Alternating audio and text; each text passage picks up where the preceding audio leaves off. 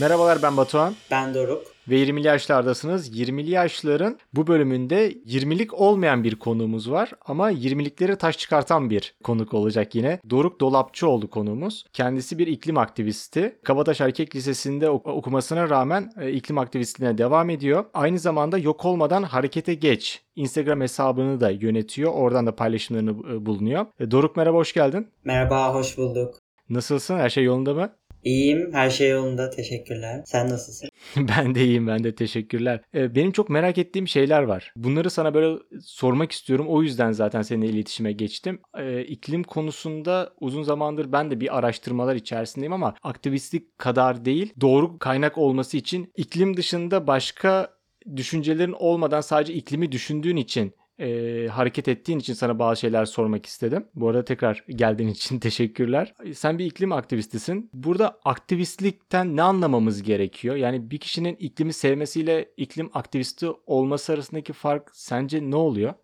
Yani aktivistlik birçok alan için kullanılıyor. İklim aktivizmi, çevre aktivizmi, insan hakları aktivizmi. E bu aslında savunuculuk. İklim savunuculuğu, çevre savunuculuğu yani hak savunuculuğu kategorisine giriyor. Biz iklim aktivistleri olarak geleceğimiz için mücadele ediyoruz ve iklim krizinin bizim haklarımızı almasına karşı çıkıyoruz. Biz özellikle genç nesil olarak iklim krizinden kaygılanıyoruz ve gelecekte hatta bugünümüzde bizim ya- yaşam standartımızı düşürdüğünün farkındayız. İşte bu nedenle aslında bir karşı koyuş göstergesi olarak aktivizm yapıyoruz. Ne yapıyoruz? Ee, grevlere katılıyoruz, karar alıcılara sesimizi duyurmaya çalışıyoruz, mektuplar yazıyoruz. Bu gibi aslında kamuoyunda bir e, yankı uyandıracak ve karar alıcılar üzerine bir baskı kuracak tüm mekanizmaları harekete geçirmeye çalışıyoruz. Yani aktivizm genel olarak bu. Ee, benim gözümde en azından. Bence çok iyi özetledin. Burada iklim krizinden bahsediyoruz. Biz eskiden buna dünyanın ısınması ya da iklim değişimi diyorduk. Ne oldu da artık bu iklim krizi demeye başladık? Aslında çok da eski değil. Yani son belki 5-10 yıl içerisinde krizlenmeye başladı. Özellikle bilim insanları ve genç aktivistler tarafından bu tabir çok kullanılıyor artık. Çünkü her krizde olduğu gibi iklim krizinde de acilen harekete geçmemiz gerekiyor. Yani bir krizi siz bekletemezsiniz. Ya da ben şunu yarın Doğru. çözeyim, ben bu problemi şimdi görmezden geleyim, yarın hallederim gibi bir yaklaşım sergileyemezsiniz. İklim krizinde de bu geçerli. Siz bugün harekete geçmediğinizde ödediğiniz bedel aslında dün harekete geçmediğinizde ödediğiniz bedelden kat be kat daha fazla. Yani katlanarak artıyor ve bu sadece doğayı, canlı yaşamını etkileyen bir durum da değil. İnsanların sağlığı ile ilgili ya da insanların yaşamları ile ilgili bir durum. Sadece insanlar da değil. İklim krizi kültürleri de etkiliyor, toplumları da etkiliyor, ekonomileri de etkiliyor ve aslında başka krizlerin de kapısını açıyor. Ne gibi? Toplumsal krizler, sosyal adaletsizlikler, ekonomik bunalımlar veya psikolojik sorunlar. Bu tip sorunlara da yol açtığı için aslında tüm insanı kolektif bir biçimde etkiliyor. Biz bunu en yakın örnekleri olarak yağmurlar ve dolu. Aynı zamanda geçen sene yaşadığımız, ondan önceki sene yaşadığımız yangınlar örnek verebiliriz sanırım. Ee, Amerika'daki büyük yangınlar, e, Avustralya'daki e, yangın ve doğa olaylarından bahsedebilir. Senin başka gelen aklına var mı? Biz bu krizi nasıl hissediyoruz? Mesela ben e, sabah dışarı çıktığımda e, iklim krizini nereden anlayabilirim? Böyle küçük örnekler var mı hayatımızda görebileceğimiz? Tabii ki büyük dünya çapındaki olanları direkt fark edemiyoruz ama e, direkt günlük hayatta insanların çok bilinçli olmadan da fark edebileceği neler var? Özellikle hava normallerinin üzerinde e, sıcaklık değerleri ya da e, aşırı hava olayları dediğimiz daha uzun yangın mevsimleri, daha uzun kuraklık mevsimleri bu tip olaylar bizim günlük yaşamda bunu çok daha fazla fark etmemize neden oluyor iklim krizine. En basitinden kuraklık. Yani mesela geçen sene çok uzun bir süre su sıkıntısı çektik. Hı hı. Herkes bunun farkına var çünkü farkına varmak zorundaydı. Bu sene belki daha uzun bir süre çekeceğiz. Bunu bilmiyoruz. Veya bundan sonraki seneler. Ve bu su sıkıntısı artık bizim yaşamımızın içine yerleşmeye başlayacak. Bu iklim krizinin doğrudan getirdiği bir sonuç. Çünkü kuraklık ve uzayan kurak mevsimler doğrudan iklim krizinin sonucu. Doğrudan küresel sıcaklık artışlarının sonucu. Ya da geçtiğimiz aylarda yaşadığımız orman yangınları. Bu kesinlikle görmezden gelinemeyecek ve çok ciddi bir problemdi. Birçok yerde başlaması ve bunun çok uzun süre söndürülememesi aslında iklim krizinin bunun sayısının ve şiddetini arttırdığını gösteriyor. Sadece canlı yaşamını değil insan yaşamını da etkiliyor. Yerleşim yerlerini etkiliyor. İnsanların anılarının yok olmasına sebep oluyor ki bu aynı zamanda toplumsal bir sorun.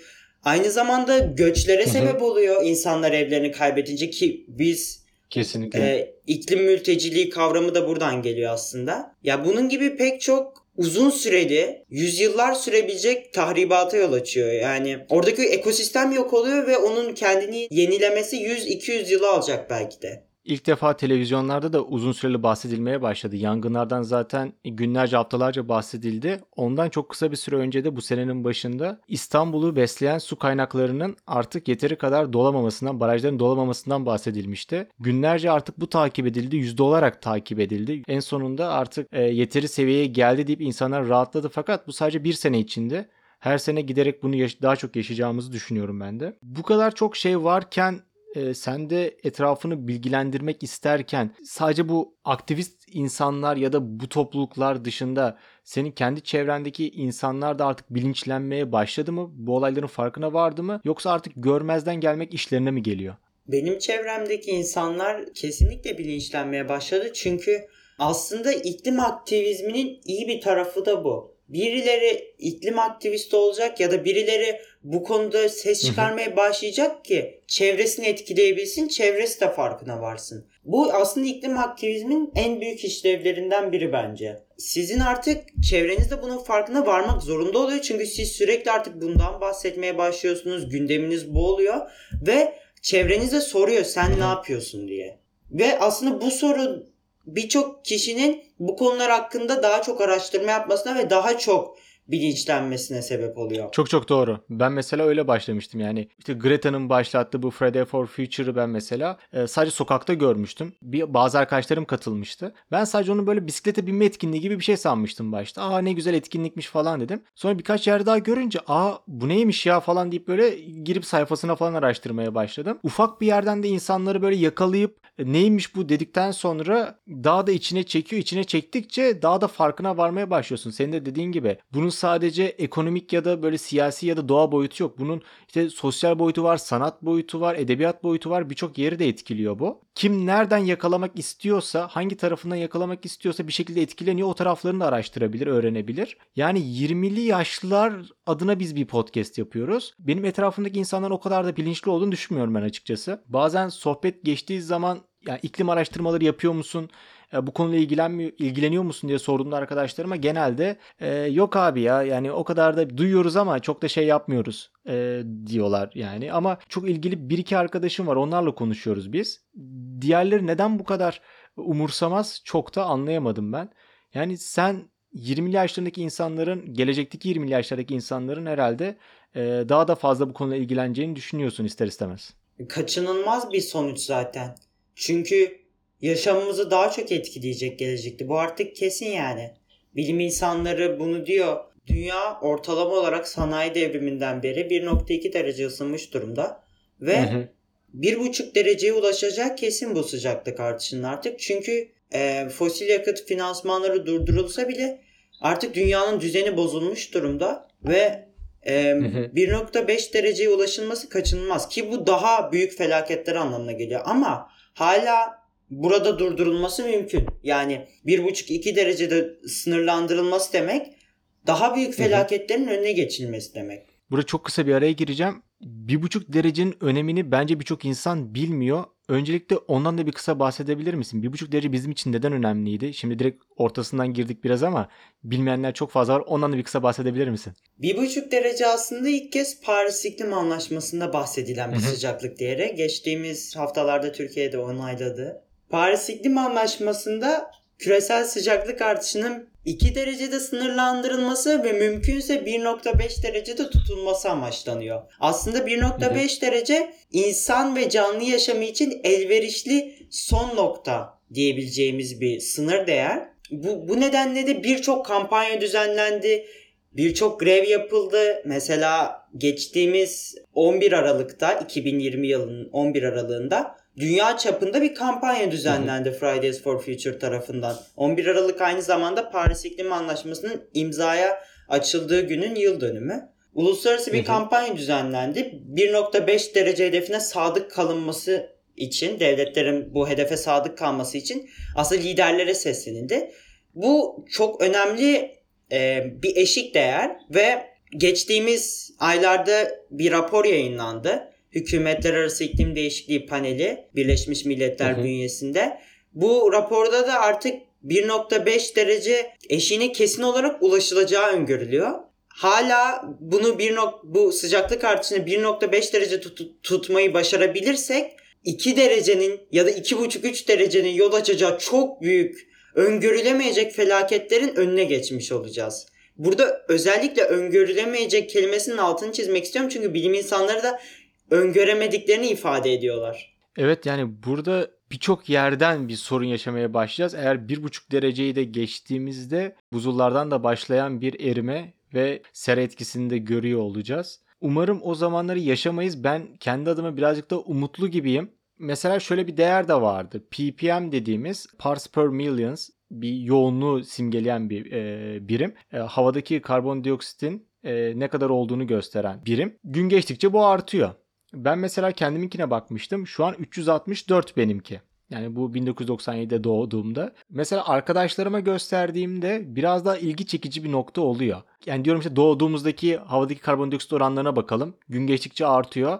İnsanlar diyor ha siktir lan dünya gerçekten de böyle bir yere mi geliyor ne oluyor yani ger- bu ger- gerçek sayılar olduğundan dolayı birazcık da umutsuzluğa kapılıyoruz ama şeyi soracaktım şu an biz bu iklim krizinin nerelerindeyiz yani çok mu başındayız çok mu geç kaldık bir şeyler geri dönebilir mi dediğimiz gibi bir buçuk dereceye ulaşabileceğimizden bahsettik son çalışmalarla şu an 2021 yılında yaşayan insanlar bir şey yapabilir mi? Kesinlikle yapabilir. Aslında iklim krizinin çok mu başında yoksa çok mu ortasında olduğumuzu alacağımız, daha doğrusu atacağımız adımlar belirler. Yani eğer devletler çok kararlı bir biçimde fosil yakıt finansmanlarını keser ve yenilenebilir enerji finansmanlarını arttırma politikaları izlerlerse iklim krizinin orta ya da sonlarına doğru yaklaşıyoruz diyebilirim mesela. Ama şu anki gidişatla gidersek yani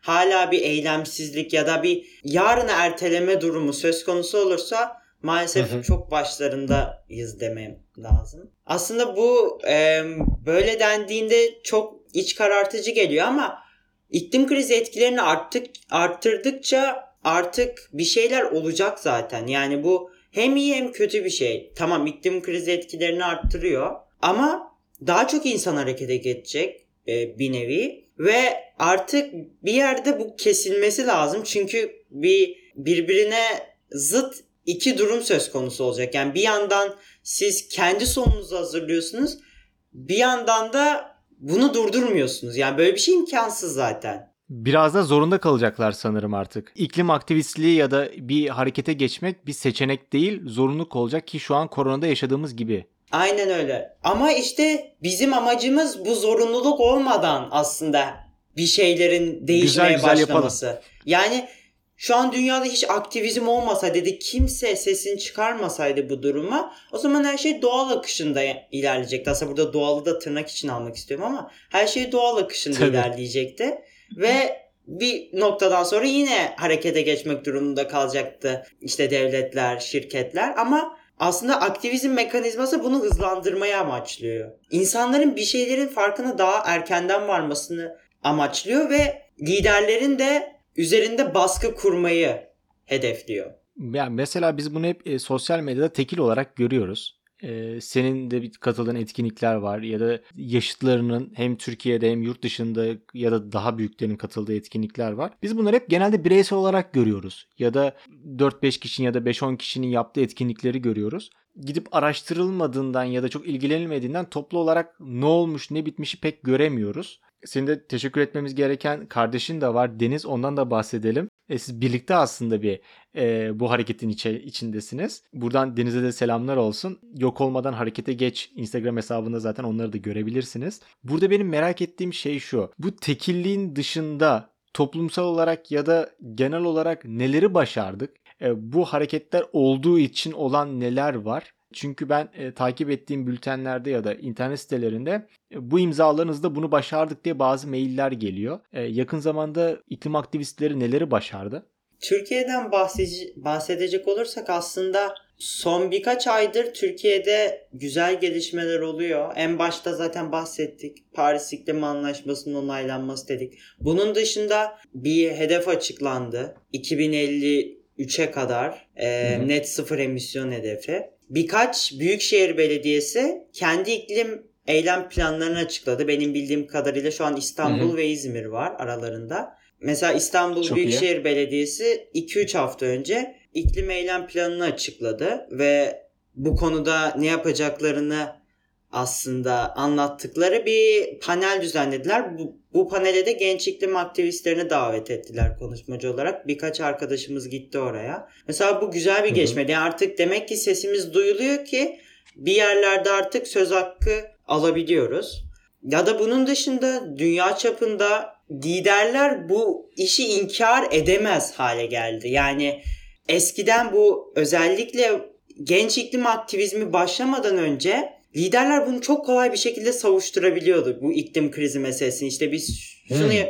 şunu yapıyoruz tamam bitti. Ama artık bunu açıklamak zorundalar. Ya da gittikçe daha az yalan söyleyebiliyorlar. Çünkü artık ne yaptıklarının herkes farkında ve e, Peşini arayanlar var artık yani. çok fazla. Yani artık peşi didik didik aranıyor ve mesela dünyanın en büyük e, fosil yakıt finansmanını sağlayan bankaları açıklıyor. İşte biz yenilenebilir enerjiyi finanse edeceğiz şöyle böyle. Ama bakıyorsunuz e, fosil yakıt finansmanlarından hiç eksilme yok hala öyle devam ediyor. Eskiden olsa mesela yani 20 yıl önce olsa 10 yıl önce olsa belki bu bu kadar araştırılmayacak ya da daha sevinçle karşılanacak ama artık bunun nasıl bir göz boyama olduğunu insanlar anlayabiliyor ve özellikle baskı kurma dediğimiz bu şirketler ve liderler üzerinde baskı kurma Hı hı. e, dediğimiz mekanizma çok işlevsel, çok hızlı bir şekilde işleyebiliyor. Valla ya umut verici şeyler var. Benim de duyduğum ya da öğrendiğim e, bazı madenlerin artık kazılmasını ya da ilerlemesine durdurulduğu. Marmara'daki müsilajdan sonra oradaki yaklaşık 150-160 tane fabrikaya tekrar denetimin yapıldığını, bazılarının ceza kesildiği, bazılarına da filtre takılma zorunluluğu getirildiği. Özellikle Kocaeli'ndeki fabrikaların e, filtrelerine, gaz filtrelerine e, ihtiyaç duyması gerektiğini. E, Burada en büyük hareket ya benim duyduğum Friday for Future. Türkiye'de de çok üyesi olan. Bilmeyenlere böyle bir iki cümlede de söyleyebilir miyiz? Çünkü bunun çok fazla etkinliği var. İnsanlar mutlaka bir yerde görmüştür ama anlamamış olabilirler. Nedir bu benim gibi ben de başta anlamamıştım. Ve şey de soracağım bunun devamını onda da belki anlatabilirsin. Ben şimdi normal 25 yaşında bir adamım e, ve bu konulara ilgi duyuyorum ama ne yapacağımı da tam bilmiyorum. Ben gidip bir yere üye mi olmam lazım? Bir yere bir şey imzalamam mı lazım? Yoksa dışarı çıkıp bağırmam mı lazım? Ben nasıl e, insanları harekete geçirmem gerektiği hakkında da bize çok ufak bilgi verebilir misin? Öncelikle Fridays for Future dediğin gibi Greta Thunberg tarafından 2018 yılında başlatılan bir iklim hareketi. Yani onun öncülük ettiği ve ondan ilham alan bir hareket. Daha sonra birçok ülkeye yayıldı ve yerel gruplar oluşturulmaya başlandı. Ulusal ve yerel gruplar yani çeşitli illerde ya da çeşitli ülkelerde. İşte Türkiye'de de bir 20-30 tane il grubu ve bir tane de ulusal grup var. Bu aslında Fridays for Future özellikle benim yaşlarımda ya da benden biraz daha büyük gençlerin gençlerden oluşan bir grup ama bu şu demek değil hani e, işte yetişkinleri dışlıyoruz onlar katılamaz falan değil. Onların da söz hakkı oluyor. Yani aslında Fridays for Future bir hareket ve herkesin katılımına açık bir hareket. Yani kesinlikle şöyle diyebiliriz aslında tabir vardır İngilizce'de grassroots diye. Aslında tam o hareket yani e, halk hareketi diye belki çevrilebilir Türkçe'ye. Tam olarak öyle bir Hı hı. hareket ve e, herhangi bir işte hiyerarşi yok mesela hareketin içinde. Sadece işte genç iklim Hı hı. aktivistleri var ve kararlar ortak alınıyor. Eylemler düzenleniyor. işte kararlıcılara mektuplar yazılıyor. Kampanyalar düzenleniyor. Bunun dışında konferanslar, canlı yayınlar düzenleniyor. Yani bu tip etkinlikler oluyor ve dışarıda da olsa dışarıdan da içeriden de destek verilmeye çok açık bir hareket. O yüzden hani illa soruya gelecek olursak hani iklim kriziyle ilgili bir şeyler yapmak için illa bir harekete illa bir derneğe üye olmanız gerekmiyor. Yani dışarıdan da içeriden de destek verebilirsiniz. Çünkü bu artık yani e, sen olsun sen busun değil artık sen ne yapıyorsun'a döndü biraz. Özellikle 20'li yaşlardaki insan, insanlara en büyük tavsiyem şu olur. Eğer katılabiliyorsa veya yeterli zamanı varsa ya da yeterli enerjisi varsa bir iklim hareketine katılıp burada gönüllü olması benim en büyük tavsiyem bu Hı hı. olur. Fakat e, bu da bir zorunluluk değil yani yeterli zamanı yoktur veya böyle bir imkanı yoktur. Dışarıdan da işte etkinliklere katılabilir, sosyal medya paylaşımlarını destek verebilir. Yani bu tip artık hareketler özellikle sosyal medya e, çok etkili olmaya başladı. Yani karalıcılar üzerine baskı kurmak diyoruz işte podcast'ın başından beri. Hı hı. Bu, bunun en büyük Evet. mekanizmalarından, en büyük araçlarından biri de sosyal medya yani. Çünkü e, özellikle Twitter ve Instagram artık bu konuda en büyük araç haline geldi. Bu nedenle de hani bu mecralardan da destek olmak bence çok yararlı olur. Burada mesela çok güzel bir şey söyledin. Ben bunu çoğu insandan duymuyorum. Karar alıcılara bir şey yaptırmak istiyoruz. Bunda bak mesela sana danışmak istiyorum ben. Burada biraz fikir ayrılıkları var. Ee, senden de biraz fikrini almak istiyordum. Genelde iklimle doğayla ilgili korumak istediğimiz ya da bazı şeyleri değiştirmek istediğimizde bir grup diyor ki işte diş fırçalarken e, suyu kapatı, kapatmalıyız. Alışveriş yaparken onlara dikkat etmeliyiz. Ya da günlük hayatımızda yaptığımız şeyleri daha özenli yapmalıyız ki doğaya daha zarar verelim ve bazı farklar yaratalım. Diğer bir grupta diyor ki benim gördüm bu arada. Onları da baştan söyleyeyim benim gördüm diğer grup. Tamam iyi güzel sen tek başına bir şeyler yapıyorsun. Belki mahallecek bir şey yapıyorsun. İl, il olarak, ilçe olarak bir şeyler yapıyorsun. Ama bu toplu olmadığı zamanlarda o kadar da faydalı olmaz. Bunu asıl karar alıcıların yapması gerekiyor. Asıl yöneticilerin e, direkt sistemde değişiklikler yapması gerekiyor. Bireysel küçük küçük değişikliklerden ziyade toplumsal olarak ya da bir sistematik olarak bir değişikliğe gitmemiz gerekiyor e, diyen de bir grup var. Sen bu konuda ne düşünüyorsun? Onu merak ettim. Tabii ki sistemde değişiklik yapmamız lazım. Ama sistemde değişiklik yapıyoruz diyen bir insan da zaten hani kendi evinde kişisel önlemleri de mantıken almış olması lazım. Çünkü hani savunduğu Tabii ki. şeyi kendi içinde de uyguluyor olması lazım. Yani ikisi birlikte gitmeli bence bu yüzden. Ama tek başına işte herkes kendi evinde yapsın başkasına karışmasın olayı da ya da işte e, kararlıcılarda suç bulmasın olayı da olmuyor. Çünkü en basitinden yani kararlıcılar veya işte ülke yöneticileri teşvikte bulunması lazım. İşte geçtiğimiz yılların başında poşete 25 kuruşluk bir ücretlendirme getirilmişti. Naylon poşete. Evet. Ve bundan Evet. beri hani poşet kullanımı marketlerde azaldı. Bu kesin bir gerçek. Yani siz ne kadar azaltın azaltın azaltın deseniz insanlara azaltmaz. Ama siz eğer bunu devlet eliyle yaparsanız bakmışsınız azalmış. Yani bu tamamen hani e, politika meselesi ve insanları eğitmek demek ya da insanları bir konuda bilinçlendirmek çok uzun zaman alan bir süreç. Yani Bizim iklim kriziyle mücadele etmek için o kadar vaktimiz yok bir kere. Tabii ki insanları eğiteceğiz yani iklim kriziyle mücadele ederken bir yandan da eğitmemiz lazım. Yani bu konuda özel olarak e, eğitimlerin verilmesi lazım. Okullarda özellikle küçük yaşlardan bilinçlendirilme çalışmaları yapılması lazım ama bu 50 yıl sonra belki meyvesini verecek bir süreç ve bizim 50 yıl vaktimiz olmadığı kesin. Devletlerin hani bunu artık insanlara yaptırmak için bir şeyler yapması lazım. Yani zorla yaptırmak gibi bir şey oluyor ama zorla yaptırmanı da şöyle açayım. Şimdi siz onu zorla yaptırıyorsunuz ama e, onun sonucu iyi oluyor ve devlet olarak bir şeyin önünü kapatıyorsanız başka bir şeyin önünü açabilirsiniz. Yani insanlara siz tamam plastik poşet kullanmayın diyorsunuz ve e, bunu ücretlendirme getirince hani insanlar bunu almak istemiyor ama İnsanların başka bir alternatif var zaten. Hani kendi poşetlerini kullanabilirler mesela kendi bez torbalarını. Böyle olunca da e, bir sorun kalmamış oluyor. Çünkü insanlar maddi açıdan sıkıntıya düşmemiş oluyor. Yani siz bir şeyin alternatifine insanlara sunabiliyorsanız o konuda bir kısıtlama getirmeniz zaten e, doğa adına da yararlı olacaksa, çevre adına da yararlı olacaksa kesinlikle yapılmalı bence. Buradaki galiba en önemli adım sunulan alternatifin istenilen seçenek olması. Yani burada poşet kullanmıyoruz. Onun yerine bez torba kullanıyoruz. Bez torbayı yönlendirmek ya da pipet için konuşursak kartondan pipetler kullanmak, elektrikli araçlar kullanmak, içten yanmalı motorlulara göre, benzinlilere göre, fosil yakıtlılara göre e, bir alternatifine daha uygun bir hale getirmek herhalde oraya bir yönlendirme yapacak ve işin sonunda diğer kısmını komple bırakacağız gibi bir durum oluyor ve iyi olan da kalmış olacağız.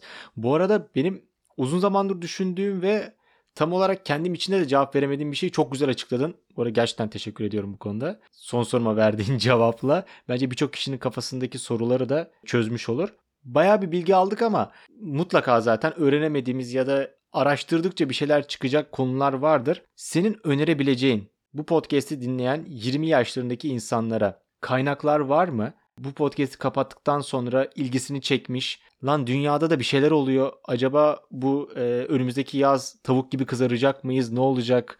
E, gittikçe ısınıyoruz. Bir buçuk dereceyi aştık mı? Aman ne oldu? diyenlere açıp bakmaları için bir kaynak önerim var mı? Belgesel olarak şu aklıma geldi mesela. Adını umarım doğru söyleyebilirim ama David Attenborough'un e, soyadını biraz söyleyemiyorum ama Gezegenimizden bir yaşam. aynen Gezegenimizden Bir Yaşam adlı bir belgeseli var mesela. Benim de evet. O çok güzel bir belgesel yani e, gayet güzel bir kaynak. Onu izlemelerini tavsiye edebilirim. Podcast önerim olabilir. Tabii tabii. Kesinlikle Esmiyor Podcast'ı öneriyoruz burada. İklim krizi odaklı e, podcastler düzenliyorlar. Her bölümünde işte farklı bir konuk alıyorlar ya da farklı bir konudan bahsediyorlar. Bunun dışında Instagram hesaplarını kesinlikle takip edin yani bu arada. Hani mesela Fridays for Future hesabını takip edebilirsiniz. Eylemlerden haberdar olmak için. Fridays for Future alt tire tr. Sizin hesabınız var. Yok, yok olmadan harekete geç. Evet onu zaten söylemiştik yok olmadan Evet, harekete tabii geçtik. ki de. Orada da Reels videoları çekiyoruz mesela. Benim aklıma gelen Türkiye'de çekilmiş 25 litre belgeseli vardı. Benim de hoş- hoşuma gitmişti o belgesel. İzledin mi bilmiyorum ama.